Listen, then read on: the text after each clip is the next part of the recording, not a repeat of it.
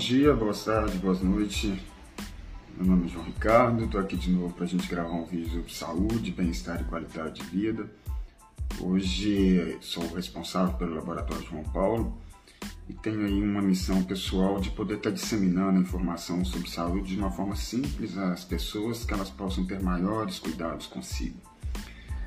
Tem um tema que está muito relevante já há um tempo e é uma epidemia, uma pandemia, na verdade, fora dessa questão do coronavírus, mas que a gente já vem enfrentando, que é o diabetes.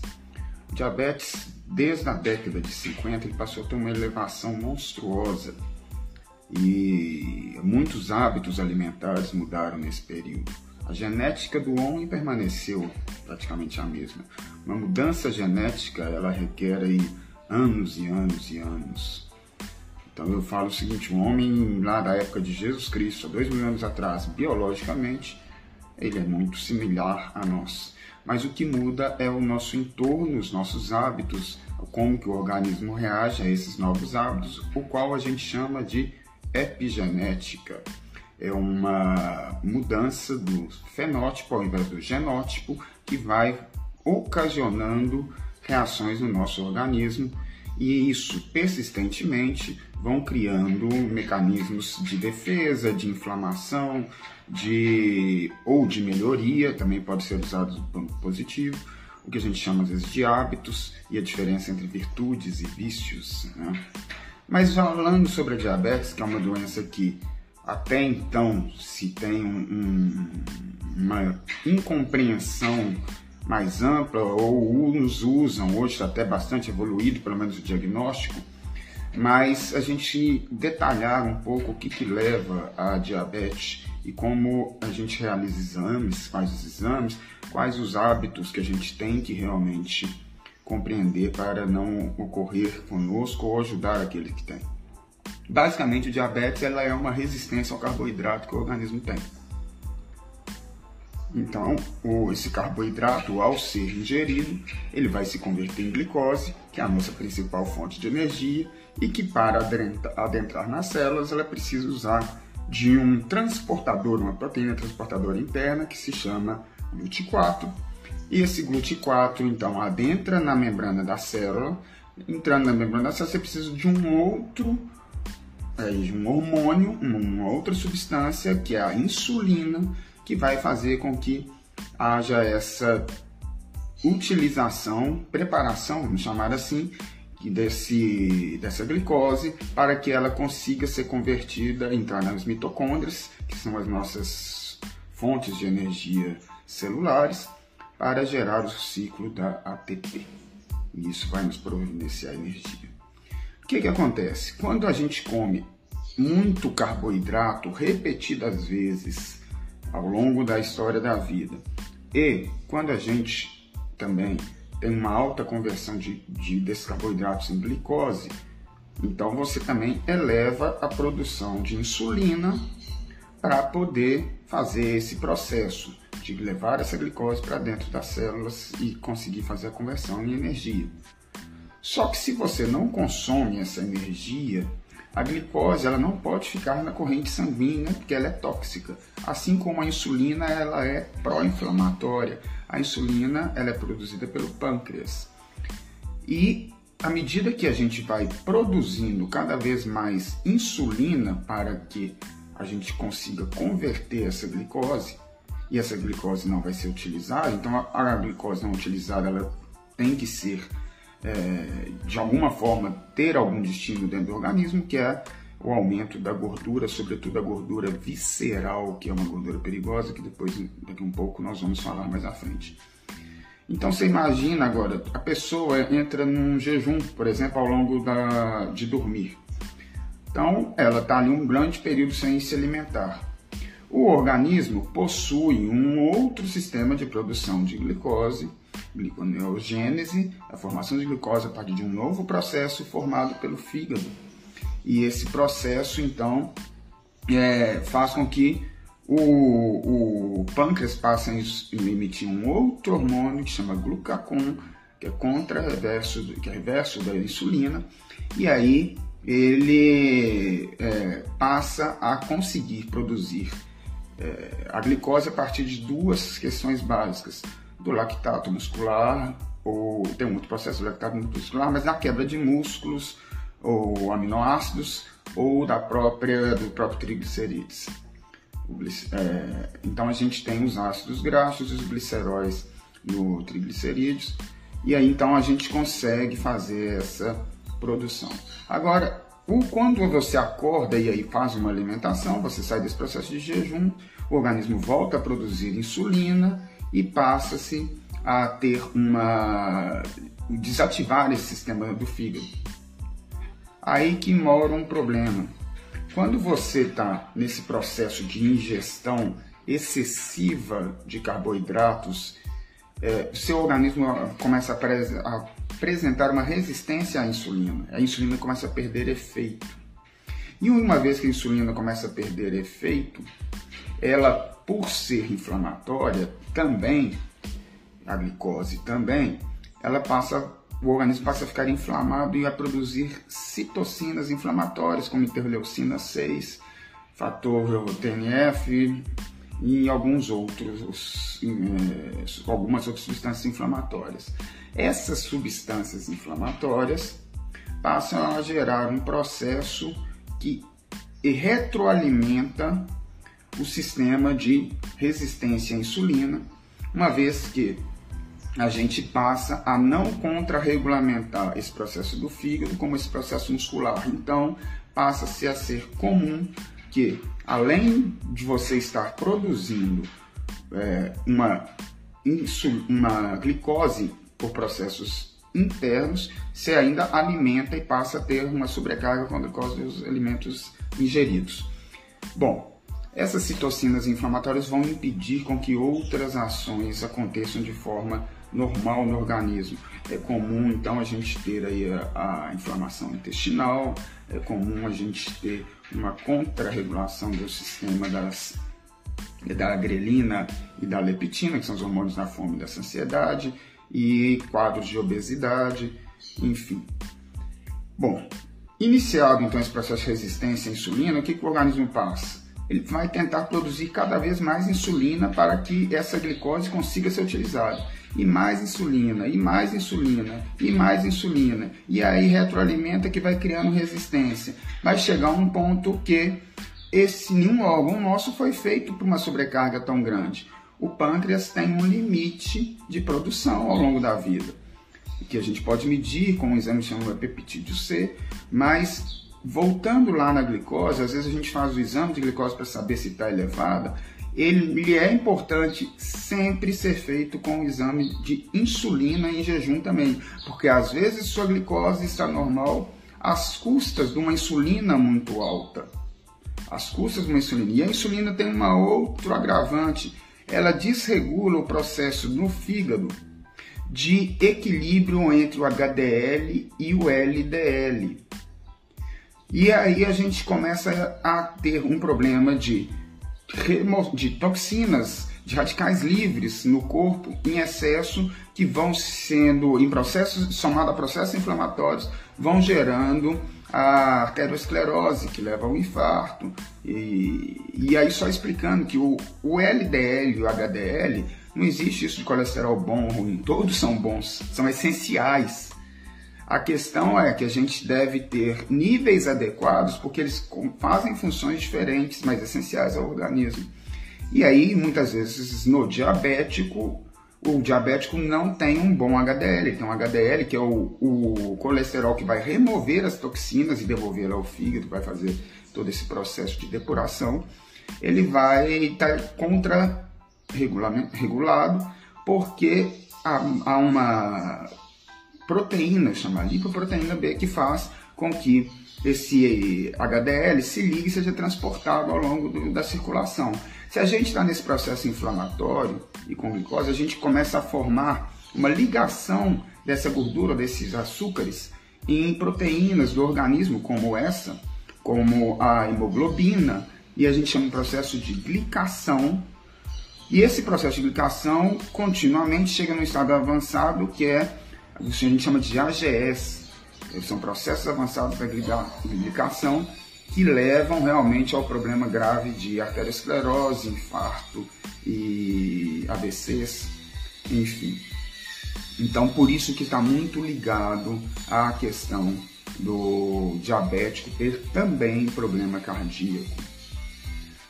Paralelo a isso, uma vez que o fígado então é, tá, é, já com essa desregulação e a insulina continua sendo produzida no organismo e o pâncreas começa a não produzi-la mais, aí chegou o ponto da pessoa ter que injetar insulina no organismo para conseguir adentrar a glicose. Por isso é fundamental numa dieta da pessoa com diabetes, isso eu estou falando de diabetes tipo 2, Existem três tipos de diabetes: diabetes tipo 1, diabetes gestacional e diabetes tipo 2. A diabetes tipo 2 é a mais recorrente, aí talvez 80% dos casos, 10% são a diabetes tipo 1. A tipo 1 é porque o organismo, naturalmente, por questões genéticas, eles não produzem insulina, ela não tem eficiência, e aí o processo é um pouco mais ligado realmente à genética do que a hábitos. A gestacional é uma circunstância que pode acontecer durante a gestação da mulher devido a uma sobrecarga no sistema endócrino dela, que faça de uma desregulação, porque ela agora está alimentando duas pessoas. Né? É, e tem que estar com nutrientes e glicose, enfim. É, agora, o mais comum é a diabetes tipo 2, o qual acomete talvez cerca de 80% das pessoas que têm diabetes, e ela é totalmente vinda de maus hábitos. Maus hábitos alimentares, há uma, um bombardeio da indústria alimentícia. É, até hoje a gente vê assim, vou dar um exemplo, barrinhas de cereais. São uma bomba de açúcar, mas te vendem como light. É um dos piores alimentos que tem. É, e diversos outros. Diversos outros. É o, o pastel da esquina, o óleo, a fritura com óleo de soja, com óleos vegetais, exceto o óleo de coco, o de abacate e o de oliva, é, e fomos abandonando por questões da indústria alimentícia os bons alimentos. Eu digo que na natureza tudo é perfeito. Você já viu na natureza algo que possui carboidrato e gordura junto? A castanha tem gordura, mas não tem carboidrato. O abacate tem gordura, mas não tem carboidrato. A banana tem carboidrato, mas não tem gordura. Então, esse é o natural. E a gente foi substituindo o descascar pelo desembalar cada dia mais. E é a comida de micro-ondas, e é os hábitos alimentares ruins, é o sedentarismo, a falta de exercício. O diabético, ele precisa, precisa fazer atividade física.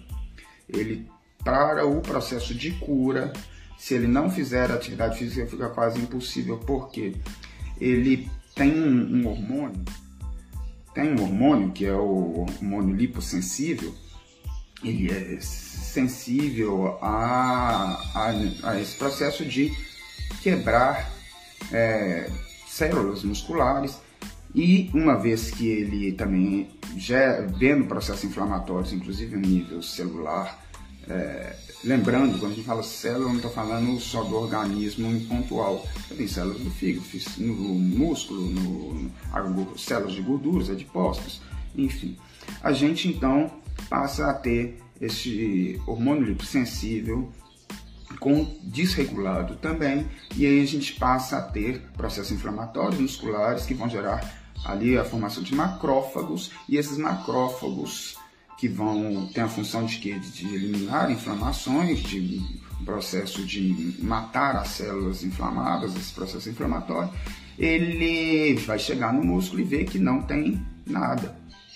Não tem nada, assim, olha, o que tem ali é, são ácidos graxos, não tem nada inflamatório, não tem uma substância diferente. E aí, quando identifica isso, você passa a ter problema de quebra da cadeia muscular e formação de radicais livres. Esses radicais livres ficam no organismo. Por isso é fundamental, e aí alimenta esse processo da aplicação avançada, de abaixar o, o HDL, enfim.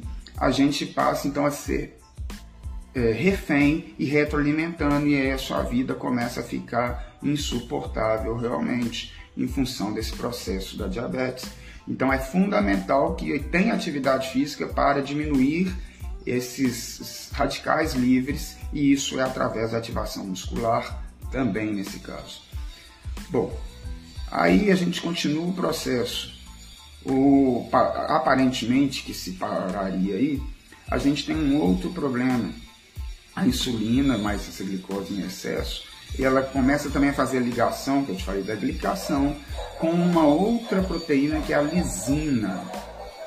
É um aminoácido que ele é constituinte do colágeno, e o colágeno é o nosso principal é, a nossa principal proteína de revestimento dos tecidos do corpo, é o que a gente tem mais em quantidade. Só que uma vez que esses, essa glicose se liga à lisina, você tem uma baixa de produção, então tem um, um problema com a formação da, de colágeno. E por isso esse aspecto de pele mais ressecada, mais envelhecida do diabético, esse, a perda de pelos na perna é muito comum. Né?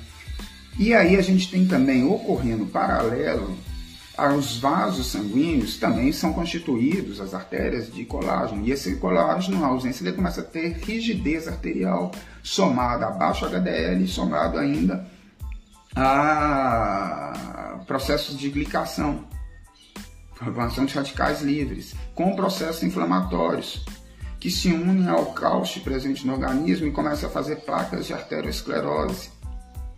E aí a formação, a tendência tem de formação de trombos, de AVCs e de infartos que o diabético tem. E mais, isso a gente tem dois vasos que são muito sensíveis e microcapilares que estão localizados na retina e nos rins que passam a se romper devido a essa rigidez e essa quantidade de toxinas. E daí explica-se o porquê que o diabético tem uma tendência a ocorrer a cegueira e a problema renal. Então ele passa a ter problemas de em breve perde a visão, em breve que eu digo em 10 anos, 15 anos, mas é um destino se uma diabetes não é controlada e problemas renais, é muito comum a gente ver diabético também fazendo hemodiálise. Isso tudo voltando lá na origem. O que gerou esse processo foi genética? Não.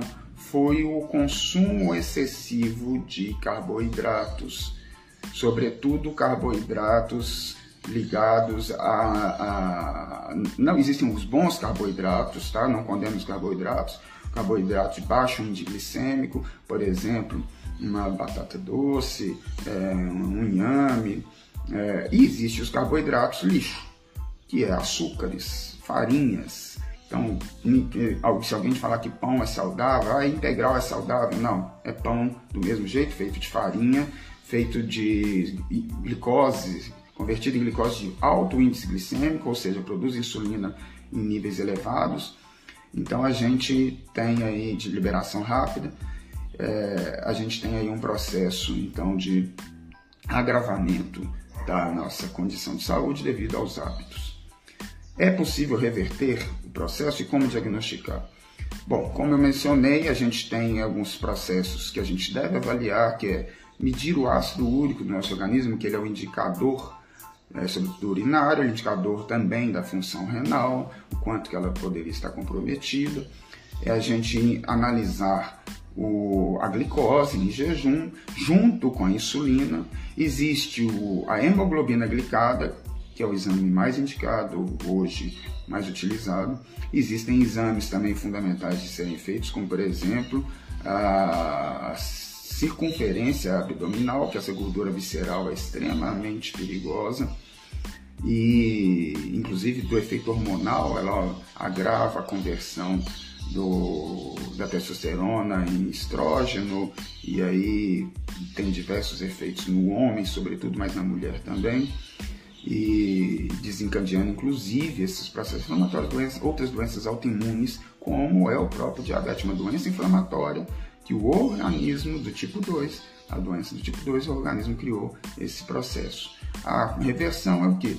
Há de se mudar os hábitos alimentares, há de se fazer atividades físicas, há de se fazer diagnósticos precoces, há de se disseminar um, um, uma série de condutas que possam estar nos prejudicando, como também desde o limite ao mau sono, ao, excesso de toxinas no organismo e, sobretudo, à alimentação baseada em carboidratos simples, industrializados e o sedentarismo. Espero ter ficado claro. Se tiver alguma dúvida, fico à disposição. Eu quis fazer um vídeo, o um assunto é muito extenso, se a gente for detalhar aqui as diversas situações. Só voltando para concluir a questão do colágeno lá atrás, é muito comum, então a gente vê no diabético, inclusive, a dificuldade que ele tem de curar feridas. É muito comum a gente ter um, um problema deles é, de coagulação. Não vou entrar detalhando esse processo, mas é comum, então eles têm um problema de fechar feridas, como é comum a bainha de milenina, que é uma camada de colágeno também que reveste os nervos, protegendo os nervos. Ela vai diminuindo, diminuindo, esses nervos vão ficando insensíveis. Então é comum, por exemplo, um diabético passou às vezes o dia inteiro com uma pedrinha no sapato, está todo machucado e ele não percebe. Ele está com menos sensibilidade de, dos nervos. Bom, fico à disposição e comentem, tirem dúvida, só mandar um direct. Um abraço a todos.